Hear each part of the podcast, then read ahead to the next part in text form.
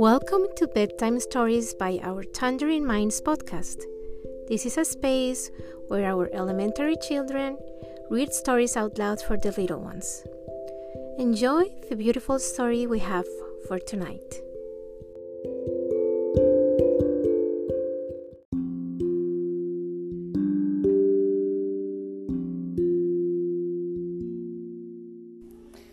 The Perfect Present by Fiona Robertson.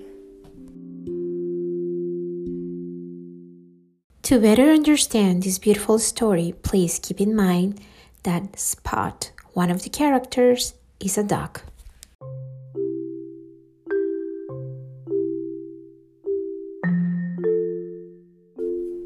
Henry was too excited to sleep. He was thinking about the enormous pile of birthday presents waiting for him downstairs and trying to guess what Spot was going to give him.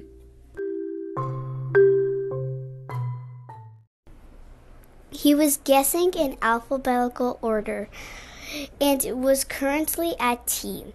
Is it a trip for two? To Timbuktu? No. A totem pole? No. A trampoline? No.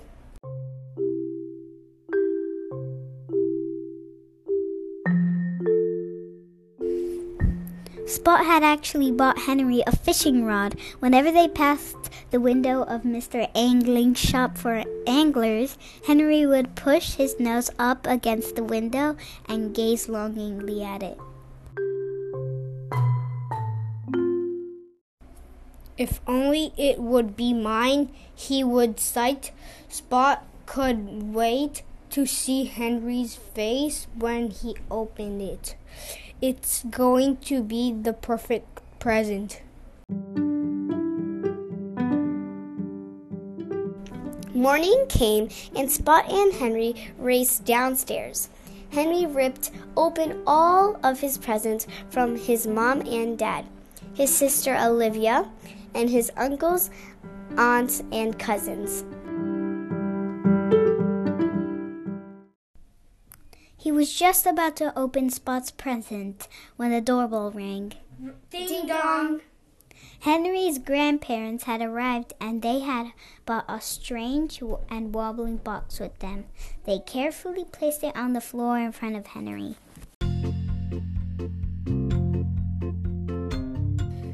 There was a loud and sudden woof, and out burst a dog, yelled Henry. He was a waggy tail, a soft, wet nose, and a warm, furry tongue. It was perfect.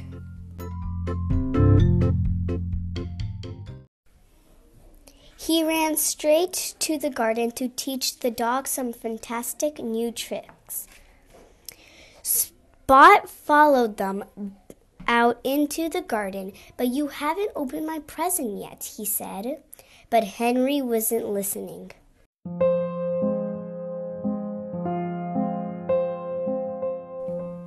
Spot was miserable. Henry's always wanted a dog, and now he has one.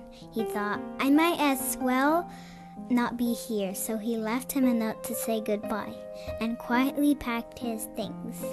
It was dark outside and it had started to rain. He shut the door softly behind him and set off along the journey back to his old house.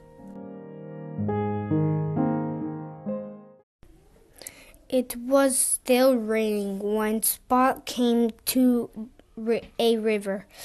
His suitcase was too heavy to fly with. He so he jumped in to swim across instead. But the rain had made the river too fast and too strong, and Spot was tumbled away downstream. He desperately grabbed at the branches of a tree as the river swept him past, the, then clambered unsteadily to the top.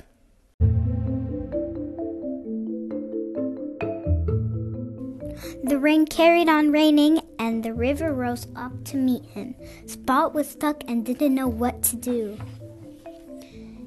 Meanwhile, Henry woke up and couldn't find Spot.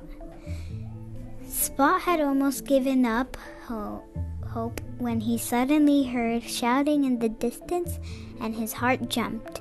Henry had come to find him. But then he heard barking too, and his heart sank. The dog was with him. There was a flash of light, and the dog came slowly sniff- sniffing over the hill. Then, barking noisily, he rushed headlong toward Spot. Wait, shouted Henry, but it was too late. With a single bound, the dog jumped into the river. And immediately sank like a stone. Spot knew he had to do something. He dove straight in after the dog and caught him by the collar just in time. But now they were both in trouble. Spot was too tired and the dog was too heavy, and they both ben- began to sink. Then from somewhere up above them there w- came a strange noise. Plop. And Spot felt a sharp tug at his neck.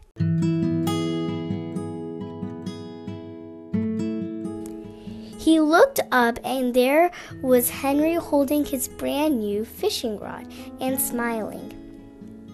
Oh, Spot, said Henry, I was so worried about you. Why did you leave? Because I didn't think you needed me anymore, said Spot. I thought the dog was your perfect pet now. Spot, said Henry, I will always need you, and you will always be my perfect pet, no matter what.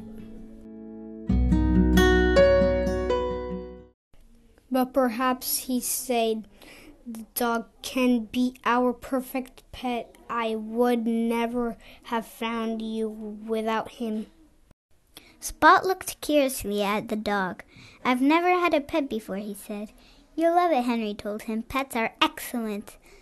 So, asked Spot hopefully, do you like your birthday present? Spot, replied Henry. It's absolutely perfect.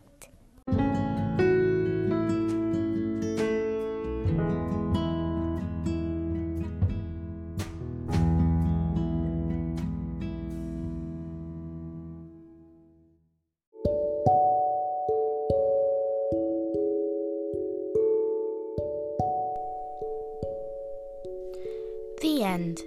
Good night.